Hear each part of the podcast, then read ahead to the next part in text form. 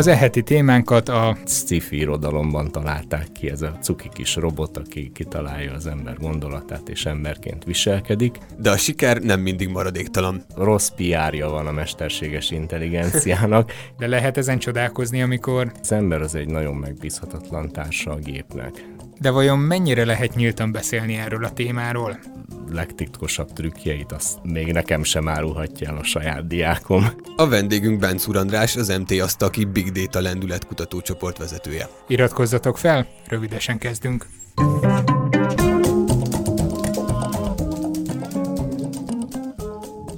Sziasztok, én Robi Laci vagyok. Én pedig Habci.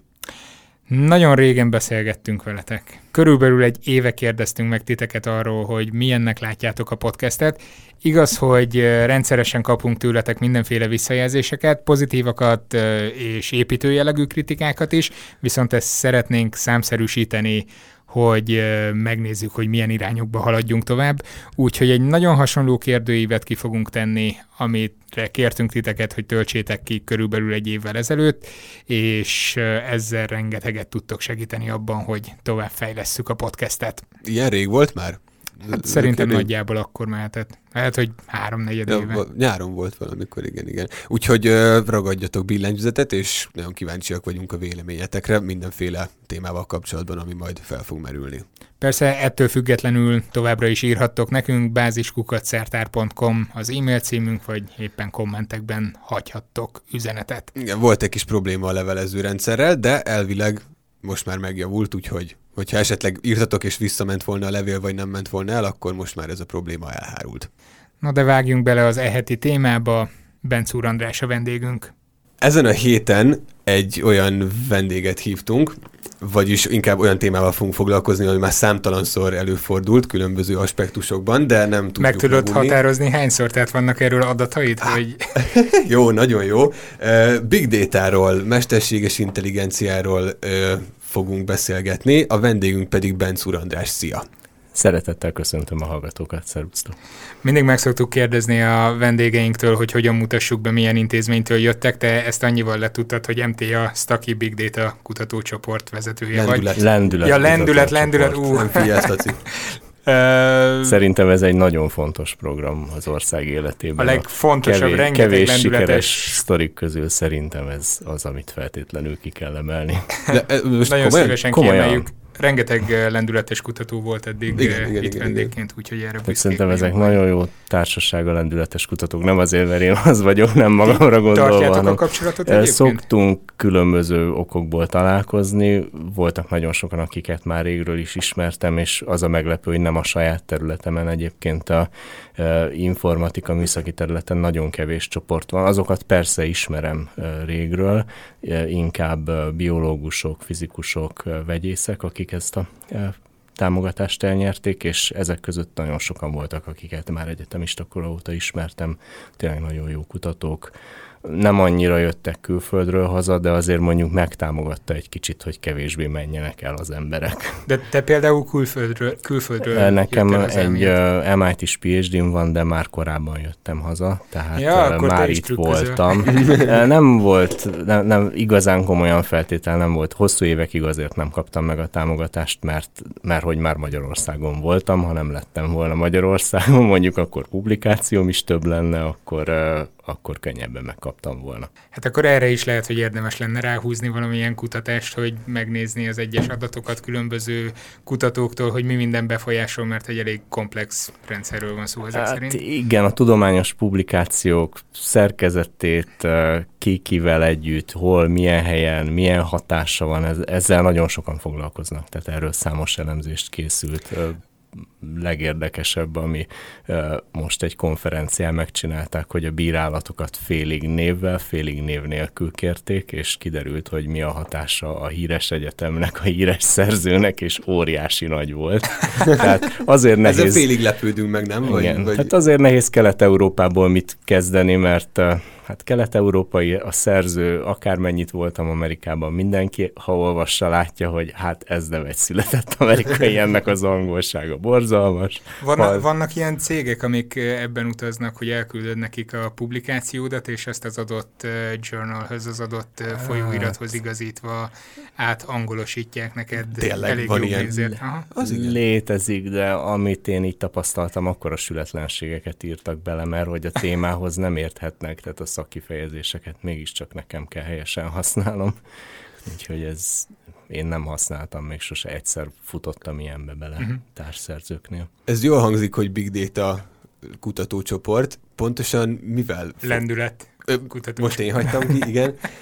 Mivel foglalkoztok pontosan mostanság? Két fő területe van a a, hát most már, most már nem is annyira big datának hívják, most az adattudomány az új, új menő kifejezés, korábban adatbányászat volt.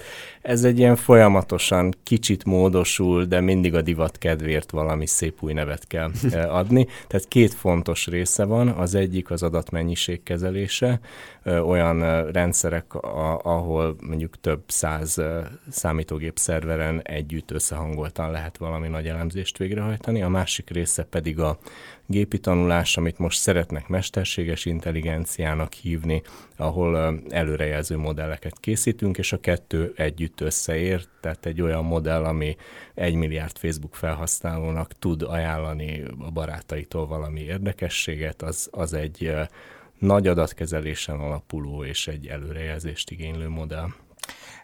Ez nagyon jó, hogy felvetetted itt a Facebookot, mert az motoszkált végig a fejemben, amikor idefelé jöttem, hogy ezekkel miért ti foglalkoztok. Tehát amikor az iparban olyanok, akiknek ezen múlik a megélhetésük, az, hogy minél több felhasználót érjenek el, hirdetőt érjenek el, minél nagyobb bevételre tegyenek szert, ők maguk is gondolom fejlesztenek orbaszájba algoritmusokat arra, hogy big data-t kezeljenek, akkor mi szüksége van egy kutatóintézetnek arra, hogy ők is ezzel foglalkozzanak? Jóval kevesebb pénzből gondolom. Hát az egyik ok, hogy, hogy képezni kell kutatókat, tehát szükség lesz azokra az emberekre, akik majd elmennek a Googlehoz és a Facebookhoz dolgozni. Nekem hat, ha jól számolom, hat Google-nál dolgozó volt tanítványom van a másik ok, hogy nem csak ezek a cégek léteznek, és most eljött az a pillanat, amikor egy kicsivel kisebb méretben is már szükség van olyan tudásra. Vannak olyan cégek, főleg a, a telkók, tehát USA-ban a T-Mobile, akinél azért nincsen annyira meg az a fajta kutatói állomány, mint egy Facebooknál, hiszen nem ez a fő profilja, és ezek szívesen alkalmaznak, tehát megbíznak például egy kutatóhelyet. Magyarországon nagyon sokan minket bíznak meg adatok, nagyobb adatok elemzésével, ami nem egy szokványos Excelben és hagyományos szoftverekkel megoldható feladat. És egyébként ezek a témák nagyon nagy részt a Google-től indultak, a Google azért jóval előbb játszott már, mint a Facebook. Jó sok adatot kellett feldolgozniuk és egyszer ezt a területet ők indították el, tehát a, a tudományos publikációk között is az első eredmények a Google-tól származnak, egy óriási fejlődést okozott nem a, nem a technológiában, nem a felhasználók szórakoztatásában, hanem a, a tudományban az, amit a Google csinált az Men, Mennyire teszik közzé ezeket? Tehát mondod, hogy az egyik első publikáció ilyen téren tőlük jön, de azért itt gondolom figyelniük kell arra, hogy megtartsák maguknak a igen, egy, egy kis ideig azért ülnek rajta. Azért a Google egy óriási nagy szervezet, ahol már nagyon sokféle érdek van. Van egy csomó kutatójuk, a kutató akárhol dolgozik, publikálnia kell, megvan, hogy mi az, amit elmondhatnak, mi az, amit nem mondhatnak el. Mondjuk a kereső technológia legtitkosabb trükkjeit azt nem árulhatják el, még, még nekem sem árulhatja el a saját diákom. Azt se szívesen mondja meg, hogy mivel foglalkozik. Öm, beszéltünk még mielőtt elkezdtük a felvételt arról, hogy a mesterséges intelligencia fogalma az pontosan mit jelent, vagyis, vagy, vagy van neked valami jó definíciód erre, ezt megosztjuk a többiekkel is, vagyis hát a hallgatókkal? Igen, tehát az a, az a vicc, hogy én most mesterséges intelligenciával beszélgetek, én mesterséges intelligenciával soha életemben nem foglalkoztam, hanem a mesterséges intelligencia kezdett el foglalkozni Vele. azzal, amivel én foglalkozok. Tehát a nagy adatkezelés, a modellezés. Eredetileg ez egy hát sci-fi irodalomban találták ki, ez a cuki kis robot, aki kitalálja az ember gondolatát és emberként viselkedik. Utána megpróbáltak mindenféle olyan rendszereket készíteni, amik például beszélgetnek az emberekkel. Ez még a 60-as években volt. Ezek általában ilyen szabály alapú, hogyha így kezdődik a mondat, akkor arra tegyünk fel egy olyan kérdést, hogy. És ezzel valamilyen játékszintig el is jutottak. Az áttörés akkor lett, amikor a, a Google-ról sokat beszélgettünk, amikor a Google azt mondta, hogy itt van nekem 100 milliárd szöveges dokumentumom, amiben a világ összes kérdésére ott van a válasz. Hát adjuk oda ezt egy gépnek, dolgozza föl, és akkor válaszoljon abból a kérdésekre. Na itt, itt jött az a pillanat, amikor egyrészt én bekapcsolódtam, tehát azon a területen kezdett a mesterséges intelligencia létezni, amit én is kutattam, és uh, ahol létrejöttek uh, működő szolgáltatások, ezek, ezek nem feltétlenül a cuki robotok, persze ezekkel is most megint játszanak, hogy milyen jó pofa, de azért ez, ez egy játék, tehát az igazi cél az, uh, az nagyon nagy mennyiségű felhasználónak személyre szabott kiszolgálása, tehát megtanulni, hogy mi az ízlés, és aztán robotok, gyártás, önvezető autók. Mi lesz a következő áttörés szerinted, vagy lehet látni azt, amiről mondtad, hogy a Google-nél jött ez az első ilyen nagy áttörés, azóta több ilyen volt, vagy, vagy onnantól töretlenül halad ezen a pályán a világ? Ugye a Google először tehát amit a Google csinált, az csak a Google-nak volt egy ideig megfizethető, aztán utána megfizethető lett másoknak is. Tehát az, az egy olyan pillanat volt, amikor hát főleg a Yahoo, mint Google vetétás, most már nem is tudom, hogy ismeri -e még valaki a Yahoo-t, talán már egyre kevésbé. Én nagyon sokat dolgoztam yahoo kutatókkal, mert ők egy kisebb cég voltak, és sokkal nyitottabbak voltak, és ők nyílt forráskódúvá tettek egy csomó olyan rendszert, amit a Google maga bent zártan használ, megcsinálták ugyanazt, mert hiszen tudták, hogy mi az elve, viszont a közösség számára közzétették, és ennek a használata indult el, indított el egy nagy robbanást, tehát önvezető autókat a Google-on kívül más nem tudott volna fejleszteni, ha ez a technológia nem került volna már korábban ki. Hogy milyen áttörést várok? Most az a fő probléma a gép és az ember között, hogy az ember az egy nagyon megbízhatatlan társa a gépnek. Tehát az, az önvezető autóval az a baj, hogyha az önvezető autó észreveszi, hogy egy helyzetet nem tud megoldani, akkor nem tud szólni a benne ülő embernek, aki hát tud autót vezetni, hogy na most csinálj valamit, mert az éppen nem fog odafigyelni. Tehát, hogyha megnézitek, a két ilyen híres Tesla baleset volt, és mindegyiken látszik, hogy egyszerűen megállás nélkül pedig minden világos volt, hogy ott az akadály, fékezés nélkül belehajtott az autó, vagy aludt a sofőr, vagy, vagy egyszer annyira filmet nézett, hogy észre se vette, hogy mi jön szembe. Ugyanezt a sztorit mesélik gyárakban.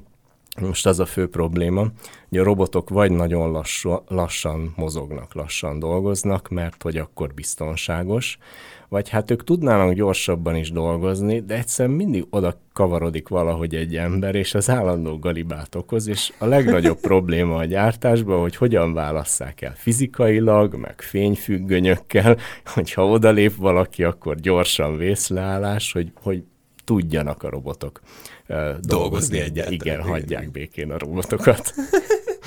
Egy rövid szünet után mindjárt minden folytatjuk.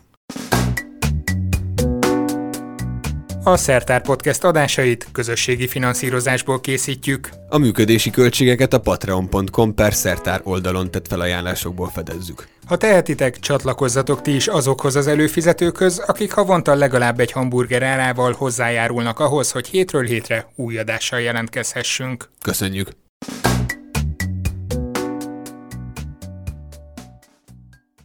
A szünet előtt ott fejeztük be, hogy érdemes figyelni a fejünkre, amikor összeszerelő robotok között mozog az ember, hogy ne akadályozzuk a munkáját némi túlzással, de mi van akkor, ha mondjuk le kell ülni velük sakkozni vagy gúzni?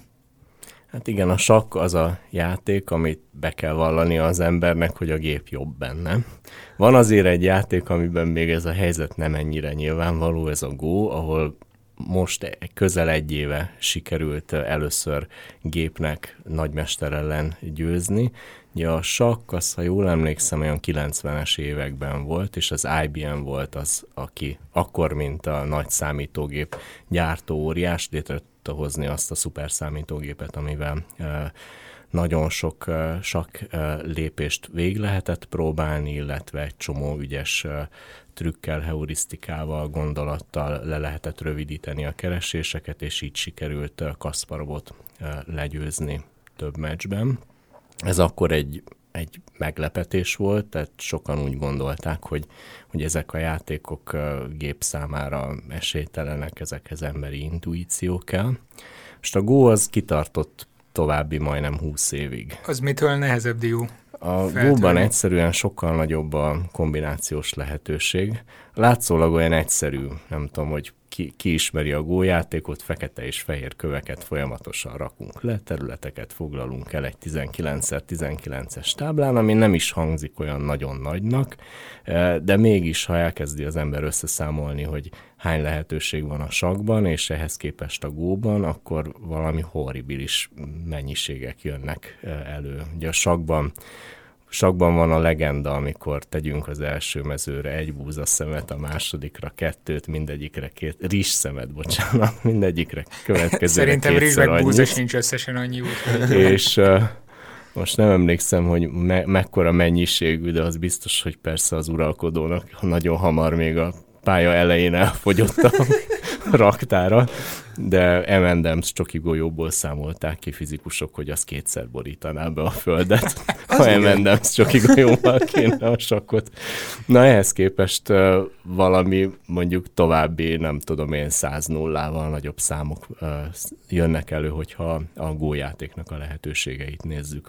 Na de az ember, amikor játszik, nem ezeket a lehetőségeket veszi sorra, hanem valamilyen intuíciók alapján vagy heurisztikával dolgozik, tehát akkor a gép ezek szerint uh, itt van hátrányban velünk szemben, hogy erre nem képes? Hát a gépnek nagyon nehéz megtanítani ezeket az intuíciókat, de a Go játékot uh, megnyerő, ez, egy, ez is egy Google-os fejlesztés volt, az uh, annyi mély tanulást, egy, egy kicsit az emberi agynak a működését imitáló tanulási rendszert is használt.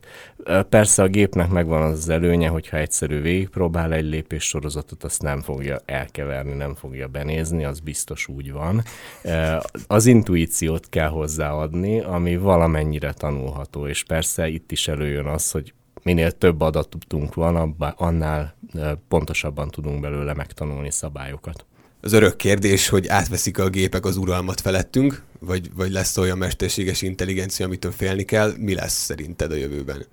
Én úgy gondolom, hogy, hogy itt egész más felé halad a világ, tehát nem, nem ez a kérdés, hogy, hogy átveszik-e a gépek a hatalmat, hiszen a gépeket valamilyen célra programoznak be. El lehet rontani a programozást, és ebből persze történhetnek balesetek, de alapvetően a gép azt csinálja, ami szűk területre be van kódolva, és egy kicsit rossz, rossz PR-ja van a mesterséges intelligenciának, hiszen beszélgettünk már róla, mesterséges intelligenciát a tudományos fantasztikus irodalom találta ki, ahol aztán tényleg minden lehet, tényleg átveszik időnként a Hatalma. robotok a hatalmat.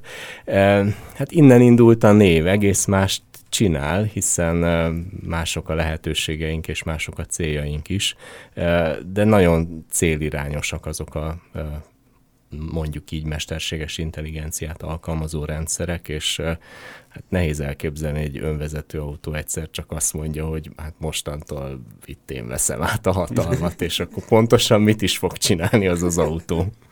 Hát megnézzük azért, milyen biztonsági rések vannak, mert lehet, hogy rossz kezekbe kerülve meg lehet hekkelni ezt a dolgot. Igen, a hackerség az egy komoly probléma. Tehát amit meg kell lépnie a, az informatikának, az a nagyon trehányul megszervezett uh, hálózati biztonság, operációs rendszerbiztonság. Ugyanez az autókban nyilván nem mehet át.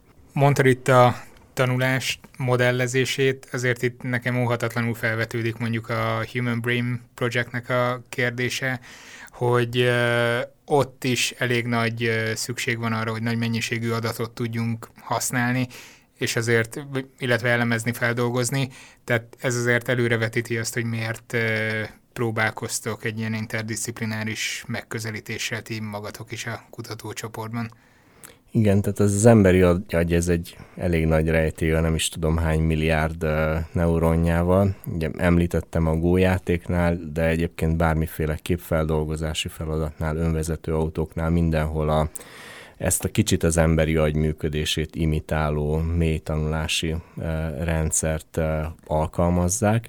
Ez úgy néz ki, hogy különböző mesterséges neuronokból álló rétegeket pakolnak össze, vannak olyanok, amik bizonyos területeket figyelnek, legegyszerűbb képen elképzelni, mondjuk gójátékkal egy kicsit nehezebb lenne magyaráznom, de képen azt érti az ember, hogy megtalálni éleket, megtalálni valamilyen szempontból fontos részeket, és aztán hierarchikusan egyre magasabb szinten egyre nagyobb struktúrákat valahogyan önszervezően megtalálni, és hát itt összeállítanak több ezer, akár millió ilyen mesterséges neuront. Na, amiért ez nem működött, ugye ez, ez az ötlet már létezett ugye a 60-as években, csak reménytelen volt akár ezer neuront is megtanítani, hát most már az egymillió is lehetséges, de hát ott van az hát emberi agy, ami egy milliárd, vagy több milliárd, tehát az emberi agyat modellezni, egyáltalán olyan felbontásban megtalálni, hogy mi mivel van összekötve, most inkább agyterületek összeköttetéséről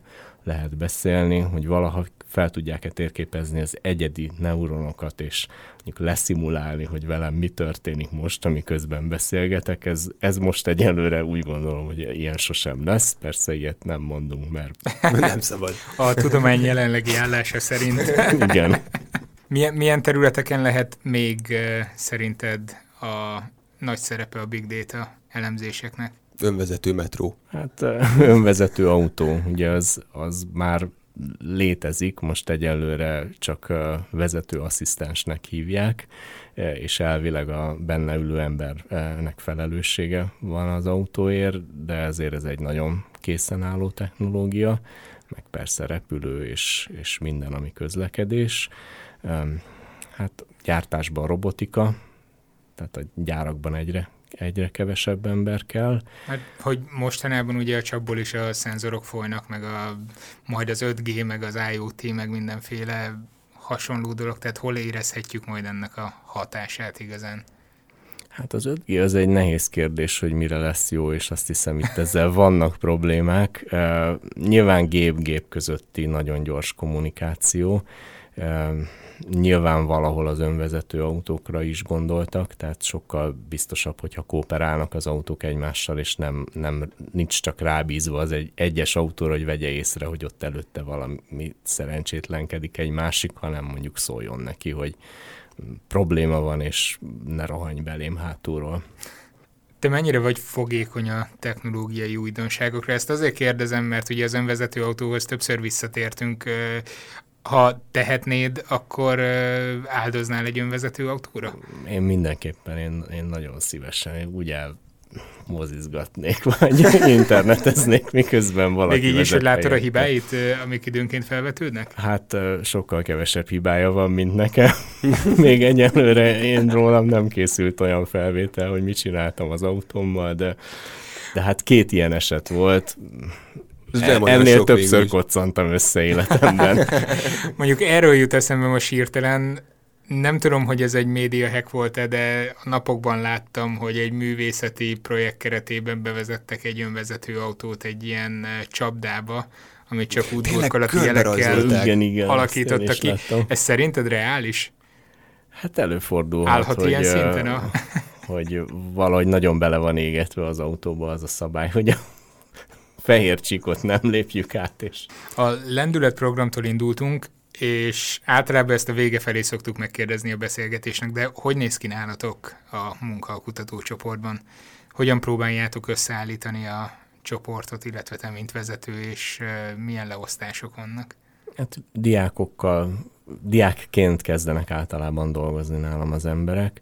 Elég nagy részben arról szól a csoport, hogy megtanulnak egy csomó mindent, amivel azért elég sok területen sikeresen tudnak utána létezni. Hát elég nagy probléma, hogy minden felé túl, túl, túl nagy a csábítás külföld is, Magyarországon is azért az iparban is nagyon sok ipar alatt olyanokat értek, hogy Morgan Stanley, tehát nem ipar alatt nem a csavar behúzására kell gondolni, uh-huh. tehát ezekre a helyekre nagyon sokan elmennek tőlem. Van sok cég, aki egyébként utána visszatámogat, tehát látja, hogy, hogy ez egy fontos dolog, hogy tőlem képzett emberek kerülnek hozzá. Egy részük az embereimnek kutat, van nagyon sok, hát ilyen már azon túllép, hogy játékprojekt, tehát egész komoly elemzési feladatokkal is megbíznak minket, és ezeken nagyon sokat tanulunk, én is egyébként folyamatosan tanulok, és ezeket utána nagyon jól tudjuk mindenféle további területen használni, tehát teljesen egyik területről, mondjuk egy banki területről át lehet vinni a közösségi médiába, onnan meg a gyártósoron, hogyan találjunk meg selejteket, hogyan jelezzük előre, ugyanazok a módszerek egyszerűen észrevesszük, hogy ott is jó lesz majd. visszatérő kérdés szokott lenni, hogy mennyire jók a magyarok, vagy legalábbis a feltörekvő generáció ezen a területen. Ezt hogy látod, hogy a magyar mesterséges intelligencia kutatás, big data az milyen szinten áll mondjuk egy, jó, hát mondjuk hát az amerikai az kicsit távoli, vagy, vagy rossz példa, de így Európában. Vagy érdemes ezt, érdemes ezt így mérni, vagy van erre valami? Hát Amerika sokkal jobb, mint Európa. Európa nagyon le van maradva, nem tudom, valahogy olyan olyan kicsit bürokratikusan kezelnek kutatási kérdéseket Európában. Hát Is. Magyarország meg, meg hát egy, egy kis hely, tehát itt ezt azért nem kell azt hinnünk, hogy, hogy innen valami nagy csoda származik. Az régen volt, amikor annyira erős volt az oktatási rendszerünk, még a második világháború előtt, hogy, hogy tényleg nagyon kiváló emberek pottyantak ki ebből a rendszerből. Hát ez most már nincsen, ráadásul nagyon sokan elmennek külföldre. A kutatói létnek egyébként része, tehát én is támogatom, hogy, hogy töltsenek el, tanuljanak az embereim külföldön. A szomorú az, hogy utána nem nagyon látják, hogy hova jöjjenek vissza. De a lendület ezen tud segíteni valamennyire. csak, hát csak a, hogy nem mindig ilyen negatív az, az, legyen. Az egy nagyon jó program volt. Tehát nekem személyesen is nagyon sokat segített, hogy egy elég zűrös időszak volt, hogy ezen a csoport át tudott lendülni, tehát meg tudtam tartani az emberek nagy részét. Azért ez önmagában nagyon kevés, tehát itt jóval nagyobb, nagyobb költségekről lenne szó.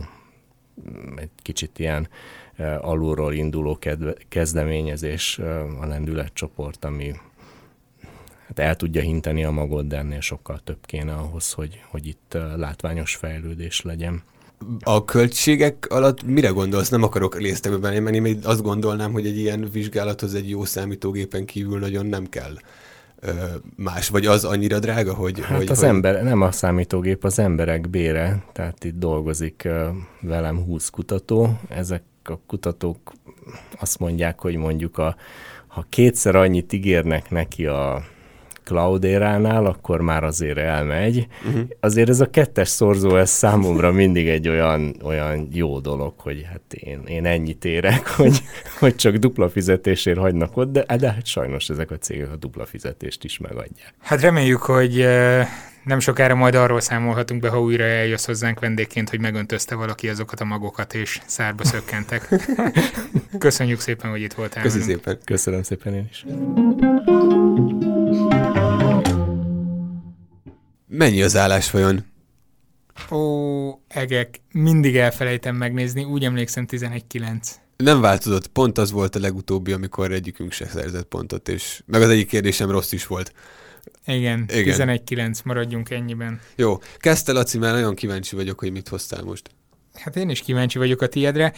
Igazság szerint ugye mindig az adott napokhoz kapcsolódó témákat szoktam hozni, tehát április 6-ánhoz, amikor a Patreon támogatóink először hallhatják ezt az adást, illetve április 8-ához kapcsolódó tudományos ö, esemény évfordulójára ö, emlékeznénk meg, ekkor van ugye, amikor ebből a mondatból nem fogok tudni kiverekedni, ekkor van, amikor kimegy adásba a podcastünk. Kétségbe estem, mert senki híres tudós nem született ekkor, Megint nem történt semmi. Üres időszak.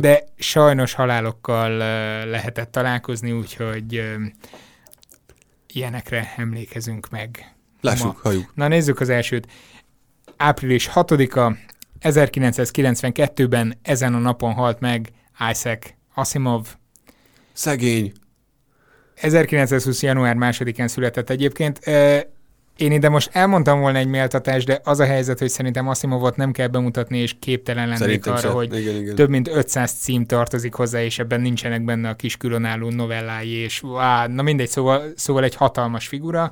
Ő egyébként állítólag a világon a 24. leggyakrabban fordított uh, szerző, ami azért nem egy, nem egy rossz uh, Na, ezen a abszolút nem. listán. Tőle származik állítólag a robotika szó is, erről szerintem esett már szó korábban, viszont láttam az életrajzában valamit, ami engem megdöbbentett, és soha nem hallottam róla. Na, Ő 1977-ben kapott egy szívrohamot, aminek következtében egy bypass műtéten esett át. Ez az operáció viszont rajta hagyta a bélyegét uh, Asimovon, és a kérdés, hogy mi volt ez a bélyeg. jó. Uh, A. Vérátömlesztés során hívfertőzötté vált. Ű, B. A műtét során egy ideget megsértettek, és a bal karja emiatt lényegében élete végéig lebénult, vagy béna maradt. C. Ö, lelkileg tette tönkre a betegség, és az orvosoknak való kiszolgáltatottság egyre bizonytalanabbá vált az emberekkel szemben. Mondjuk ez, ez az írói pályájának éppen egyes kritikusok szerint jót tett, de, de nagyon, megviselte. nagyon megviselte a dolog. Aha. Milyen kezes volt, azt tudjuk. Fogalmam sincs, de De hát az azért most- kérdezem, hogy ha lebénult, és esetleg jobb kéz, vagy mi az balkezes volt, és Hát balkézzel még, akkor lehet, hogy... Attól Lehet, még tudhat írni, hát már írógéppel írt, tehát hogy Ja, persze, persze, csak hogy- megoldotta. Ö, tehát hívfertőzött lett, ö, lebénult a karja, vagy ö, ez a kényszerképzetes, szorongásos Igen, ez az, tünet együttessel állt szemben utána. ez az utolsó szimpatikus nekem, kicsit Hát túl... ez nekem nem szimpatikus. Hát úgy értem, hogy ez, ez, ez könnyen el tudom képzelni, hogy ez megtörtént. Ez a hívfertőzés, ez, ez nem tudom, ez olyan valahogy, bár ismerve mostanság a stratégiát váltott, nem is tudom milyen módszereidet, amivel mostanság a kérdéseket összerakod, még akár ez is lehet. Ezt a lebénulást, ez egy túl, ez olyan túl snasz valahogy, vagy nem tudom. Azt mondod, a lebénulásnál a kreativitásom Igen, meg, egy picit. meg most nem emlékszem teljesen anatómia tanulmányokból, hogy mennyire tudnak ott Hát megsérteni ezek egy az bypass olyasmit, ami miatt lebénulna a karja, úgyhogy ezt kizárom. Hívfertőzött lett volna? Az a baj, hogy nem olvastam elég Asimovot, és lehet, hogy, lehet, hogy ez megjelent valamilyen könyveiben aztán később. Akár ez Én is, olvastam Asimovot, nem emlékszem olyan könyvére, bár nyilván voltak olyan könyvek, amik, amiket a saját élete ihletett egyértelműen, Ö, de nem emlékszem olyanra, vagy olyat én nem olvastam, amiben betegségeiről meg ilyenekről írt volna, ha csak nem a életrajzi regényét tekintjük, de hogy, de azt meg én is nem olvastam mondjuk. Ö, jó, hát nincs nagyon fogózó, muszáj, úgyhogy muszáj lesz valamit mondani. itt még mindig több fogózód van, mint mondjuk a következő kérdésnél lesz. Ez jól hangzik így előre. Megjelölöm a, az át. Lett. Ez olyan valószínűtlen, hogy szerintem ez. 11-10 az állás. Igen, jaj, de jó. Képzeld hogy el, már képzeld nem jó el persze, de- hívfertőzöttél már. De ez azért volt, mert akkoriban még ez nem Mhm. uh-huh. volt annyira Persze, nem tudom, szűrtek kutatott, rá. meg nem szűrtek rá, igen, igen, igen. Úgyhogy így.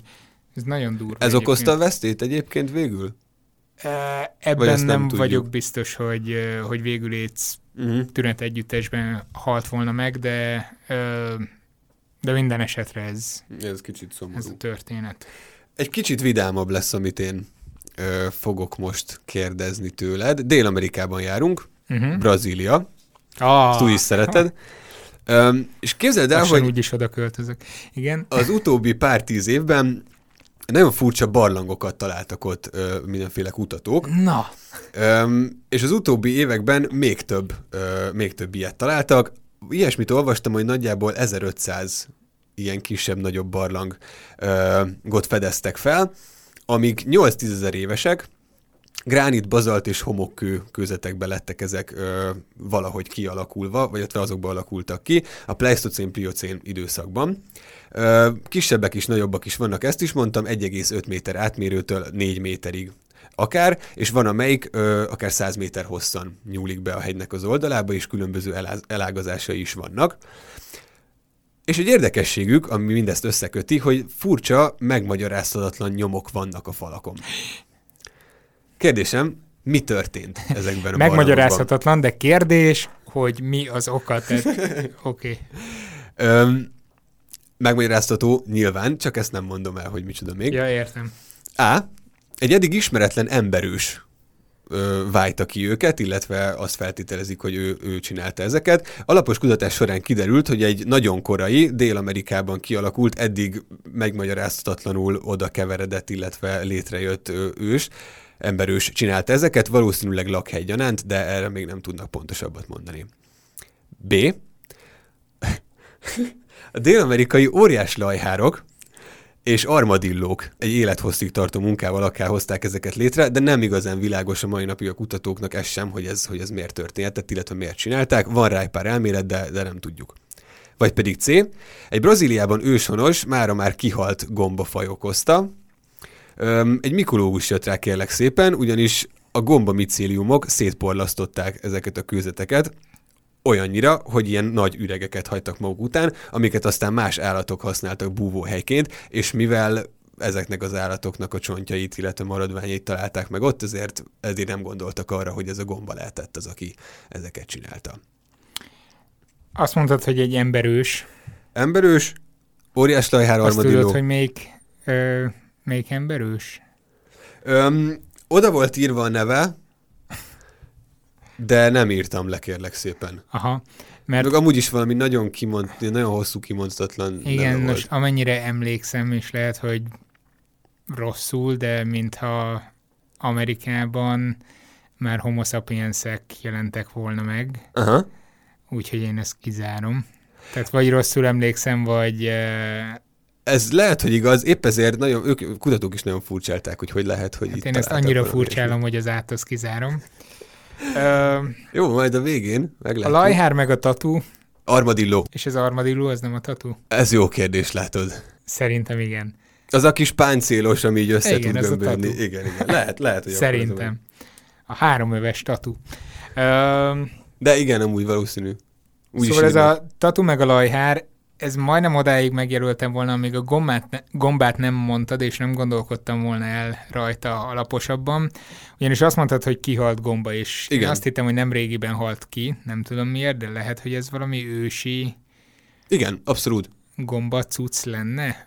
Ami azért érdekes, mert hogy, hogy ilyen gomba evolúcióban abszolút nem vagyok képben, de olyan szinten, hogy nem is rémlik, hogy ilyen ősgombákról bármikor is hallottam volna. Azt nem tudom pontosan, hogy annyira régen halt-e ki, hogy akkoriban, tehát 8 ezer évvel ezelőtt, de hogy az utóbbi nem tudom. Miért halt volna ki? Gombák nem halnak ki. Ez... Na miért ne halt volna ki? Persze, miért ne halt volna ki, csak tök fura, hogy ezzel soha senki nem foglalkozik, vagy legalábbis nem annyira, hogy átüsse az inger küszöbömet. Hát pont ezért nem, mert hogy ugye ott voltak és a... a gombák között vacilálok, bár most mit csinál egy lajhár egy barlangban, tehát... Minek ássa ki? Gomba. Megöld a cét. Pedig olyan jót röhögtél a B-nél, hogy szerintem az, az lesz a helyes, de megjelölöm a célt. Jó, tehát a gomba. Az emberős valóban hülyeség okosan gondolkoztál, én ennyire nem, én erre nem jöttem volna rá magamtól, bár utána néztem, hogy azért azt nem mondjam, hogy amikor még híres, se híres, se hamva se volt semmiféle emberősnek, azért ez ne legyen, de ekkoriban már voltak, de ez valóban nem igaz. A gombák én találtam ki. tudtam, tudtam, és tudtam, hogy a tatu lesz. Kérlek szépen, ő, óriás őslajhárok ásták ki ezeket, és azok a furcsa... Ö, a karmainak akár, a, a karmainak a nyomai pontosan, ö, de nem tudjuk, hogy miért. Vannak ilyen elméletek, hogy valamilyen éghajlat vagy időjárás változás miatt próbált elmenekülni így egyik oldalról a másikra, de azért egy, de elég lassan menekült. Vagy valami más lehet az oka, de képzeld el, hogy ők voltak. Egyébként, hogy kicsit legyen valami fogalmunk ezekről a lajhárokról, ezek 4,6 métert is elérő, két és fél tonnás uh. jószágok voltak, szóval ezek elég, Ne, Nem elég, simogatnám meg, nem. hogy vizesen hozzám bújik. Biztos aranyos volt. Egyébként aranyosak voltak, mert volt, volt róla kép, hogy belinkeljük. Jó, akkor jöjjön az én kérdésem. Ne szomorodjál, Laci, sajnálom. A legközelebb olyan gombás kérdés kicsit, azok, ami kicsit jó. elszomorodtam, mert egyre szűkül ez az olló, hogy záródik itt a kettőnk közötti távolság. Um, április 8-a. Kérdezhettem volna azt, hogy ugye tavaly volt pont egy éve, illetve az idén van pont egy éve, hogy a SpaceX Falcon 9-ese szépen visszaszállt uh-huh. a földre, vagyis a tengerre, Igen. vagyis a hajóra, nem mindegy. De nem ezt kérdezem, mert hogy ez túl közeli hír lenne. 1919. április 8-án viszont Ötvös Loránd átköltözött az örök gravitációs mezőkre, ahol a torziós ingák is aranyból vannak. Jaj, de szép. Ö, nem Ötvös Lorándra és az érdemeire fog vonatkozni ez a kérdés, illetve rá, de nem arra, hogy most hogyan működik Kár pedig róla most olvastam el mindent, amit... Ö, ő volt, ő nagyon sok mindent csinált. Volt ugye akkor a Lovász Lászlója, ugye az akadémiát vezette, volt vallás és közoktatásügyi miniszter. Most mondanám, hogy ő volt akkor a 19. századi Palkovics László, de szerintem egy napon nem említeném őket. Ö, hagyjuk is ezt. Ö, de mi lehetett annak idején ennek a tudós, báró embernek az extrém hobbija, Oh, amit olyan magas szinten művelt, hogy akár nemzetközi viszonylatban is megállta volna a helyét ezzel, hoppá, sőt, biztos drónozott. állta egyesek. Nem. A. Az evezés, tehát ő volt a nem tudom, 19. századi Vereckei Ákos, vagy B. a hőlékbalonozás, mondjuk a Na mondj egy híres hőlékbanolost. Kiegyezés utáni, nem tudom, Besenyei Péter, tehát így, vagy, ú, ezt nem tudom folytatni, vagy, vagy hegymászó volt, és ő volt, nem tudom, egy, egy hegymászót, vagy sziklamászót. Oké, okay, köszönöm a, a 19-20. század fordulójának Erős Zsoltja. De mi volt a harmadik? Bocsánat, akkor ezt nem Jó, figyeltem. akkor ö, evezés, hőlékbalonozás, vagy hegymászás. Hegymászás, Mi az, amiben nagyon oda tette magát? Ötvös Lóránd. Aha. Az, akiről az eltét is elnevezték. Igen, igen, igen, ez, ez leesett. Hát ez az evezés, bár ennek nagy múltja van itt Magyarországon, meg ez, ez, Nagyon nagy múltja. ezt is sokan szeretik, meg ó, ügyesek is benne. Ez a hőlékbalonozás, ez, Figyelj, ez lehet ezt hobbinak nevezni? sportokra mindig volt igény, nyilván a kor eh, Határainak technológiájának megfelelően, igen. megfelelően, és akkoriban ez, hogy A hegymászást ezt annyira, már mint hol mászott hegyet, tehát hogy fölmászott a, a Nagyon földön valami sokfelé. buckára, vagy nem, hát azért utazgattak sokfelé mondjuk. Nem kell messzire menni az Alpokig például. a, annyira meg fogom jelölni a hőlékbalonozást, mint a sic. A hőlékbalonozás. Igen, ez nekem nagyon tetszik. Mindig is akartam. De azért fejtegetheted még egy kicsit. Jó, még fejtegetem egy kicsit. Bár ez az evezéssel... Jaj, nem tudom. Semmit nem tudok. Az a baj, hogy az ilyen nagy kutatók, tudós embereknek a hobbiairól miért nincsen több információ? Hogy az oké, hogy csináltak ilyen fontos tudományos izé, letettek az asztalra valami torziós ingát, vagy ilyesmi, de hogy mit csinált? Biciklizett? Hőlékbalonozott? Hmm. Hegyet mászott? Hőlékbalonozás, ez annyira... Nem, nem tudom. Most Azt ide, ide kéne, szerezhetnél zenéket, tudod, mint amik a quiz műsorokban vannak, Igen. és itt a feszültséget építhetnénk. A helyes válasz. Na, Igyekeztem egy ilyen jó hosszú szünetet tartani. A hőlékbalonozás nem. Aj!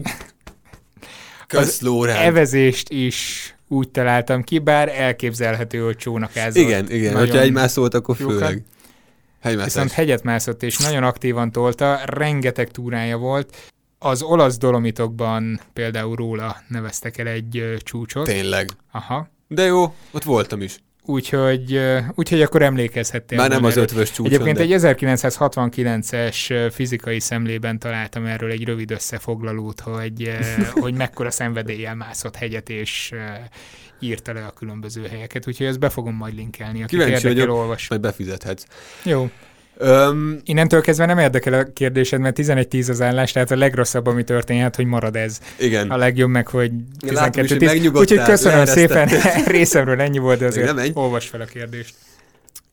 Ausztráliában a University of Queensland kutatói egy egészen picike trópusi nyálkáshal félénél egy igen érdekes jelenséget figyeltek meg. Hogyan nevezték el a jelenséget? Most megint én állatos kéréseket hoztam, mert legutóbb nem ezek voltak, ezeket imádom. Mutatok egy képet a halról mindjárt. sőt nem is mindjárt, hanem most, mert ezt azért látni kell. Egy ilyen béna kép, de azért látszódik a lényeg. Jézusom.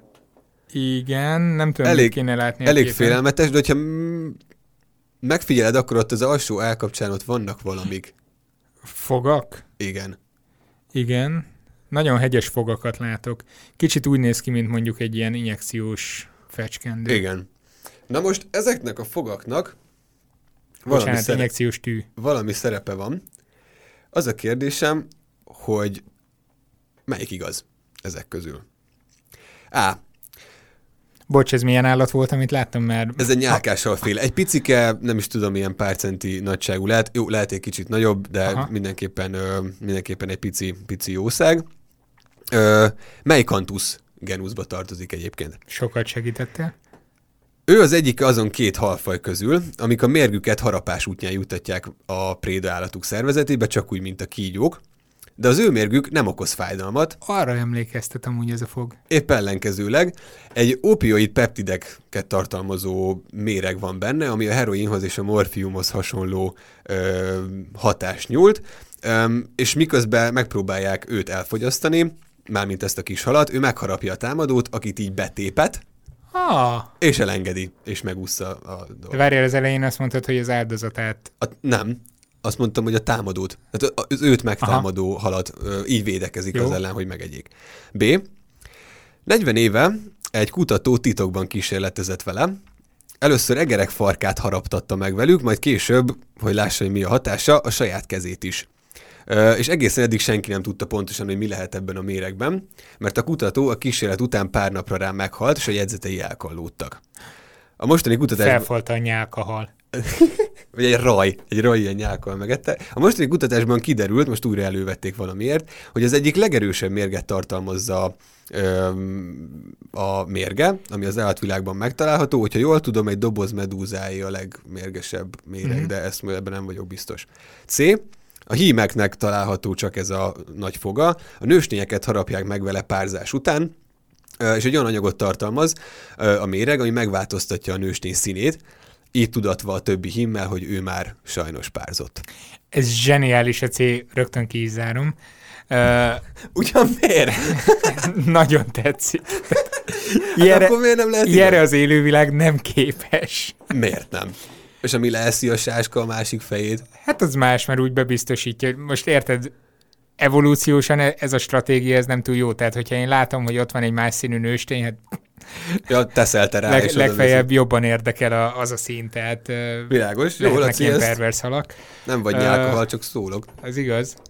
Uh, Kutató kísérletezés, Várjál, tehát, hogy az A az az volt, hogy, heroin hogy így van, ellazítja a betépeti. támadóját, betépeti. A B pedig az, hogy a kutató rejtélyes körülmények között elhunyt. Ez követően, hát Ausztráliában vagyunk, ahol minden megpróbál Mérgesek. téged eltenni lábalól. Biztos. Ez is érdekes lehet, de az egerekről ott nem maradt fenn semmi, amit mondtál, hogy, hogy egerek farkát haraptatta velük először? Öm, hát nem tudjuk, hogy mi történt, mert elkallódtak ezek a mindenféle jegyzetek, Á, amiket használt. jegyzetek, amik És valami olyan- elkallódtak. De valami Hát, olyasmi volt, hogy egy megmaradt, és pont ez ö, ugyanaz az egyetemen történt, és valami ismerőse volt ez a mostani kutató ennek a, ennek a figurának, Aha. hogy valami, valami kapcsolat van, és ezért akarta újra ezt elővenni, hogy meglássa, hogy mi történt. Ha, és, és ö, ezek az ópiátok, ezek hogy működnek? Ezt még egyszer elmondanád az olvasmányaid alapján? Kérlek szépen, hogy ez a mérgük tartalmaz ilyen anyagokat, és azért van ez, hogyha egy nagyobb halacska oda megy, és meg akarja, el akarja kapni, akkor csak így hátra harap, betépeti, ezt nagyon szeretem, és akkor elengedi, mert Haci. hogy olyan. Te most hazudsz. A... Elhallgatod az igazság szikráit, a B-t jelölöm meg. Tehát nagyon erős a mérge ennek a szerencsétlen állatnak. Na, Ausztráliában vagyunk, nagyon erős. Ott egyedül a kengurunak nincs mérge.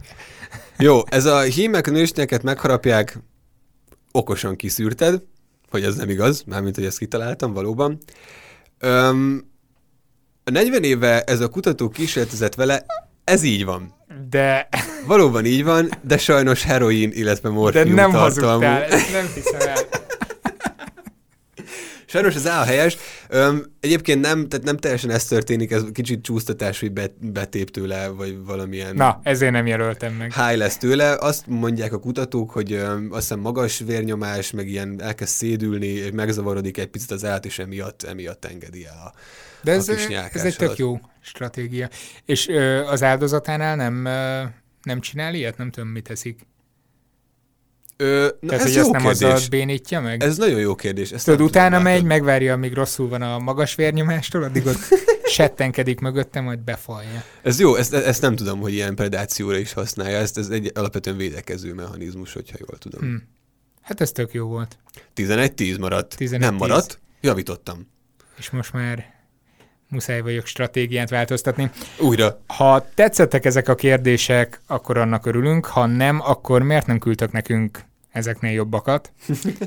Ö, nagyon kíváncsiak vagyunk, volt már olyan, aki küldött nekünk kérdéseket a múlt heti adásban. A formátumot nagyjából látjátok, vagy egy aktuális tudományos ö, hír, vagy műszaki újdonságról küldjetek nekünk infót, három lehetséges kimenetellel, ha habcit szeretnétek szivatni, akkor az rblc szertár.com-ra küldjétek. Ha pedig a lacit, akkor a hpc.szertár.com címre tegyétek ugyanezt. Nagyon kíváncsian várjuk a ti kérdéseiteket is, és azt is, hogy jövő héten mi lesz a témánk. De amíg ez kiderül, iratkozzatok fel Soundcloudon. Kövessetek minket Facebookon, Instagramon és Youtube-on is. Sziasztok! Hello!